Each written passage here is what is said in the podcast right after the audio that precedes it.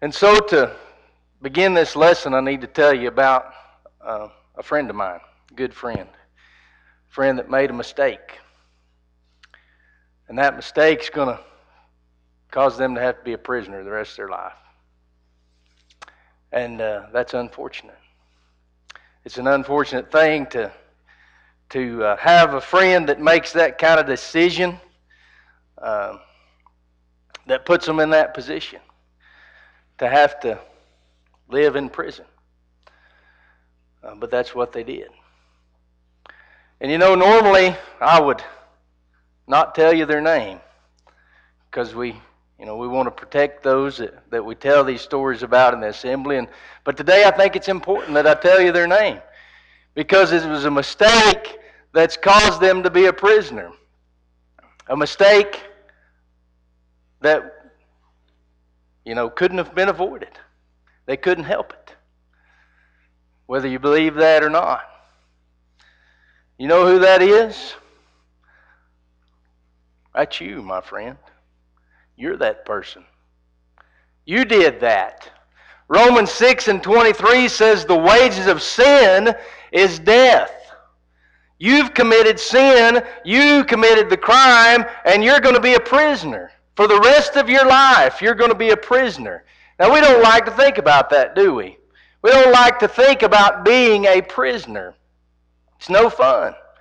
In this country, we value freedom above anything else. We value our freedom. Wars have been fought for freedom. Lives have been lost for freedom, so that we can live freely, so that we can do what we want to do and make the decisions we want to make, and not have somebody else tell us what to do or tell us how to think. But you're not really free. You're not really free. But you do have a choice of the kind of prisoner you want to be. You see, you can choose to be a prisoner that's going to inherit that death. The wages of sin is death. You committed the crime, so you can pay with death. The second part of that verse says the gift of God is eternal life. But you're the prisoner of Christ if you choose to take that gift. The Apostle Paul referred to himself five different times as a prisoner of Christ, or as a prisoner of the Lord. You see, Paul realized he was a prisoner too. Paul was really a prisoner. Paul spent a lot of his time, a lot of his ministry as a prisoner, either behind bars or on house arrest. He was a prisoner. But when Paul makes this statement and says in Ephesians three and one, "For this cause I, Paul, the prisoner of Jesus Christ, for you Gentiles." What does he really mean? He says this again in Ephesians four and verse one, "I therefore, the prisoner of the Lord, beseech you that you walk worthy of the vocation wherewith you have been called." So what does it mean to be a prisoner of the Lord? You're a prisoner today. We don't like to think about that. You know, if you were to go and, and do a, an internet search for either being a prisoner of the Lord or having freedom in Christ, what do you think you're going to find more results for? You're going to find tons of results for freedom in Christ. And certainly Christ provides us freedom. What does He provide us freedom from? He provides us freedom from sin. You see, you're going to choose to be a prisoner, one or the other. Joseph was a prisoner. Joseph was taken and cast into the deepest, darkest dungeon in Egypt, and he lived as a prisoner there. And that wasn't very much fun. But after about a time, he was lifted up, and he was set at the right hand of Pharaoh the king. He was still a prisoner, but he ate the best food, and he had the best wine, and he had the best everything you can imagine at the right hand of the king. He was still his prisoner. Couldn't leave. You got that choice to make today. You do get to make the choice of whose prisoner you're going to be. Are you going to be a prisoner of the Lord? Or are you going to be a prisoner of sin and of the world? I had a conversation with, with Brother Mark Parkhurst not long ago, and he made this statement to me. We were talking about why people leave the church. Why do people leave the church? You know, you heard Brother Tom say when he was here a couple weeks ago that seventy percent or some number like that, seventy percent of people come to church because of somebody else in the assembly. Somebody invites them. Somebody does a good deed for them. Somebody studies with them. Somebody helps them. They're there. They come to church because of one of you. Somebody in the assembly. But do they stay linked to you? Or do we get them chained up to Jesus? And that's really what needs to happen, isn't it? They need to become the prisoner of Jesus, or they're going to leave the church. If you're the, if you're here, you're linked to somebody else here, whether it's me or whether it's anybody else, we are people, we are human, we will disappoint you. We'll disappoint you at some point in time. And that's the sad fact. Jesus won't ever disappoint you. Never. You got to chain yourself to Him. Whose prisoner are you this morning? You're the prisoner of the world? Are you a prisoner of your circumstances? I've heard people say that to me. I can't get out of this. I'm a prisoner of my circumstances. I grew up in a bad home. I was abused. This happened or that happened. Those are all terrible, bad things. And it makes things difficult. But you don't have to be a prisoner of those circumstances. You've got to be a prisoner of something. Choose to be a prisoner of Jesus. Romans six and verse sixteen says, "Know ye not that to whom ye yield yourselves servants to obey, His servants ye are to whom ye obey, whether of sin unto death or of obedience unto righteousness." Some translations use the word slaves instead of servants here. You're either a slave to sin or you're a slave to righteousness. You're either the prisoner of sin or the prisoner of righteousness. Whose prisoner are you going to be? Whose prisoner are you going to be? I want to think about this morning for just a little bit what it means to be a prisoner. What does it mean to be a prisoner? There's a few things that happen when you become a prisoner. First thing is that you relinquish your freedom. That freedom's gone.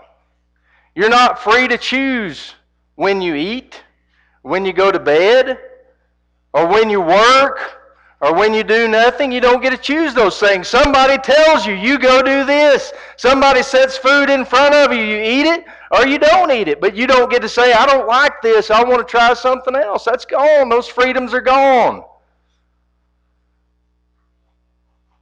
When you're a prisoner of Christ or you're a prisoner of the world, you're not choosing those things either. You're relinquishing your freedom. Peter says it like this in First Peter two and verse sixteen, "As free and not using your liberty for a cloak of maliciousness, but as the servants of God." The word freedom he's using there is freedom from sin. You're either a slave of sin or a slave of righteousness. If you're the slave of righteousness, then don't use that liberty for a cloak of maliciousness. Be the servant of God. Serve Him with your whole heart. You're not free to just go about and do whatever you want to do. You've got to make some decisions that you're going to live for Jesus. In Galatians chapter five and verse thirteen, it says, "For brethren, ye have been called unto liberty. Only use not liberty for an occasion of the flesh, but by love serve one another." Don't use your freedom as a, as a, a, a reason to go and sin. He says in Romans chapter six, "Shall we continue in sin that grace may abound? God forbid." That's what he's saying here in Galatians five. Just because we have the gift of Jesus doesn't mean we can say, oh, I'm, I'm free from sin, so I can do whatever I want to do. No. You're a slave to righteousness. A prisoner of God, a prisoner of righteousness. You have to live that way. The prisoner doesn't get to choose what they want to do. They choose what they're told to do. They do what they're told to do. John eight and verse thirty-four, Jesus answered him, "Verily, verily, I say unto you, whosoever committeth sin is the servant of sin." You live by sin. You choose sin. You're the prisoner of sin, the servant of sin. You live by the flesh, you do the things of the flesh, you're a prisoner of the flesh. You live by righteousness, you do the things Jesus says to do, then you're a prisoner of Christ. That's the prisoner you need to be, the prisoner of Christ, doing what He says to do. You think about prisoners, another thing that they do is they keep company with other prisoners. They're just around other prisoners all the time. I asked the, the boys the other day, what's some things you think about when you think of prisoners? This is one of the things they said. They said they can't trust anybody when they're in prison because they're all bad people. They're all doing something bad to one another all the time. They can't trust one another because that's who they're around all the time. They're around other prisoners. Who are you around all the time? Who do you keep company with all the time? Are you a prisoner of the world? You're a prisoner of Christ. What's in your home? What's in your office? What are you surrounding yourself with? Godly things or worldly things? Whose prisoner are you this morning? Romans chapter twelve and verse ten says, "Be kindly affectioned one to another with brotherly love and honor, preferring one another." In Acts two and verse forty-four it says, "And all that believe were together and had all things common." They were together. They took the opportunity to gather together, to be around one another, to associate with other prisoners in Christ. Are you around other prisoners in Christ? Are you around other prisoners of the world? First Corinthians fifteen and thirty-three, "Be not deceived, evil communications corrupt good manners." If you're around the world, if you immerse yourself with other prisoners of the world, that's what you're going to become. That's what you're going to act like. That's who you're going to be. When you're a prisoner, you have a very designated living area. You can't get outside the walls of the prison. You're there. You have a cell that you live in and you sleep in. And then sometimes you get to leave that cell and maybe go eat in a more of a, of a communal area. Or maybe you get to go outside and, and work out and exercise a little, but there's still a big fence with barbed wire at the top that you're not getting out of. There's a designated living area, and you're there. What about your designated living area? Do you put up some walls, some boundaries? And do you say to yourself, these are lines I can't cross? These are things I can't do. And when I'm in here, these are the things that I do. Second Corinthians five and seventeen says, "Therefore, if any man be in Christ, he's a new creature. Old things are passed away. Behold, all things are become new." When we're in Christ, things are different. We live differently. We have a confined living area, if you will. There's a space in which we live and operate, and we do the things that Christ has told us to do, that He's called us to do. And we avoid all that thing, all those things on the peripheral that we need to, to stay away from because we're a servant or slave or prisoner of righteousness.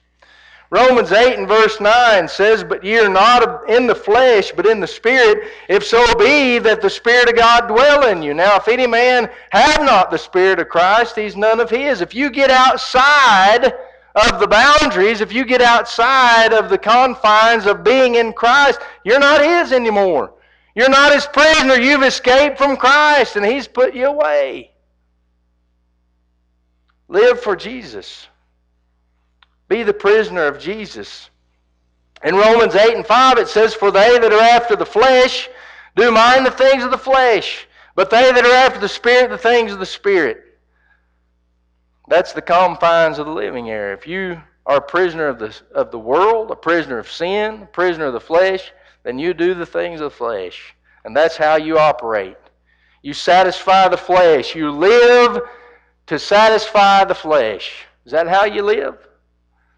Is that how you operate this morning, to satisfy the flesh? Is it about me and my wants and my desires? Or is it about the Spirit? They that live after the Spirit mind the things of the Spirit. That's the that's their living area. That's the confines of their space, to mind the things of the Spirit, to live according to the Spirit, to feed the Spirit. You know, the last thing we'll look at is that you can't leave when you're a prisoner. You can't leave. Sure, people have escaped prison. They've plotted, they've figured out a way, and they've escaped. But you know, somebody usually chases them down.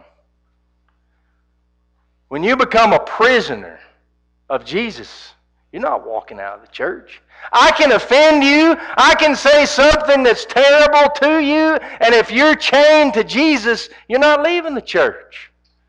Doesn't matter what I say. Doesn't matter what I do. You're not going to leave the church because of me or anybody else here. Because you're chained to Jesus. You're a prisoner of the Lord. You're not going to walk out for that reason. If you're a prisoner of the world, it's going to take an awful lot to draw you out of that, to bring you home, because you've chained yourself to the world. I think about those old chain gangs I see in the old movies. And they would chain people one to another. A lot of times it seems like they'd be working on the railroad tracks or something. They'd have those prisoners of the old West just chained to one another. You know, sometimes they'd pick up that ball and they'd all try to run off together. It's hard to do. They were chained to somebody else.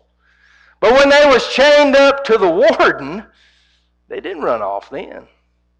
They was chained up to the warden. They couldn't get away. Sometimes the policeman will handcuff the prisoner to themselves so they don't escape, so they don't get away. It's what you need to do to Jesus. You handcuff yourself to Jesus. You chain yourself to Jesus. You make sure that Jesus is in your life, in every part of your life, everywhere you go. You're seeing Jesus and you're minding the things of the Spirit. It doesn't matter if you go home, you're listening to spiritual songs and you're thinking about spiritual things. It doesn't matter if you're in the car on your way to work, you're meditating on things that are spiritual and thinking about things that are spiritual. When you're at work, you're behaving in such a way that you're you're being godly. You're dealing with, with other people in, a, in an upright manner, in a spiritual way. Everything that you do, every second of your life, because you're chained to Jesus. But if you're a prisoner of the world, it's just the opposite. You get home and you fill your mind with things of the world. Things of the flesh. Easy to do. Turn on the T V and here it comes. The floods of the flesh just pouring in and covering you up. You have extra time and you go out and things you, you see things of the flesh and you fill up your mind and your heart. You go to work and you got to get ahead, so you cheat your neighbor, you cheat your friend, you make sure that you're getting ahead and that you have the upper hand and that and that you have power over them. That's all prisoner of the world stuff. That's what we consider normal, unfortunately. We're free to choose, aren't we? Free country. If I want to cheat to get ahead, I can. Free country. If I want to talk down to you like that, I can. Free country, whatever I want to do. Right? It's not what Jesus said. Not how Jesus wants us to live. Galatians five and verse one says, "Stand fast therefore in the liberty, wherewith Christ has made us free, and be not entangled again with the yoke of bondage." To the Galatians, he's writing here about the old law. He said, don't leave Christ to go back to the old law and try to worship in that way. He said, that's the yoke of bondage. To you and I today, this applies in such a way as don't go back to the world and try to be fulfilled by the world. Stay in Christ. He's made you free from that sin. Yeah, there's a yoke. And he says that. Christ says that. Take on my yoke. But he said, my yoke is easy. My burden is light. Yes, there's a cross to bear. Yes, there's a yoke. Yes, you're going to be in prison. But guess what? You're at the right hand of the King. When you're the prisoner of Christ, you're getting the very best at the right hand of the King. You got to be a prisoner. Don't go to the lowest dungeon and cell. Sit at the right hand of the King. Be the King's prisoner.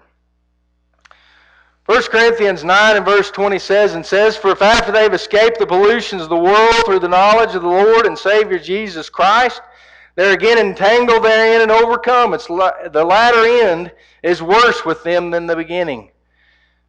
You can't leave Christ. Because if you do, look what you're getting. Why would you escape from the right hand of the King? Why would you walk away from Him? Why would you leave Him? You got the very best. The gift of God is eternal life. Your prison sentence can be very short in comparison to eternity. You can give up some things. You can give up some freedoms to serve the flesh and mind the things of the flesh. You can give that up for a short time, and you can receive eternal freedom, the gift of God, eternal life. In Hebrews six and verse four, it says, "For it's impossible for those who were once enlightened, have tasted of the heavenly gift, and were made partakers of the Holy Ghost, and have tasted of the good word of God and the powers of the world to come, if they shall fall away, to renew them again unto repentance, seeing they crucify to themselves the Son of God afresh, and put him to an open shame." See, the world's just as hard to leave. Especially if you've escaped Christ, you've left, you've went back into the world. It's hard to leave the world. Seems like sometimes you just can't leave, and then it's true, if you've become a prisoner of the world, you're going to have to break that chain to get away. You're going to have to pick up that old ball and chain, and you're going to have to run as hard as you can away from that. But it's hard. Best thing, stay in Christ. The best thing, sit at the right hand of the King. The best thing is to enjoy the fruits and the benefits of being the prisoner of Christ. Paul didn't say it as if, as if it was a terrible thing. Paul didn't say it as if it was something bad and something he had to endure and something that was a punishment, as we think prison is. To Paul, being a prisoner of Christ wasn't punishment at all. It was the greatest blessing of his life. It was the greatest blessing of his life. And if you read the book of Ephesians and the book of Philemon, where he's referring to himself in that manner, you see just how great of a blessing Paul thought it was to be the prisoner. So as we close, let's compare and contrast just a minute. The prisoner of Christ versus the prisoner of the world. The prisoner of Christ is a servant of righteousness. As we go down through here, you put yourselves on one side or the other. You put yourself in one of these categories or the other. Where do you think you fall? Are you the prisoner of Christ? Are you the prisoner of the world? Do you serve righteousness? Or are you a slave to sin? Which is it? I don't know. I don't know what you do when you leave here and you go through the week. But I know there's a lot more to Christianity than what happens in the hour we're together here. There's a lot more of that. If you're the prisoner of Christ, your whole life is dedicated to serving righteousness. You see somebody needs help, you help them.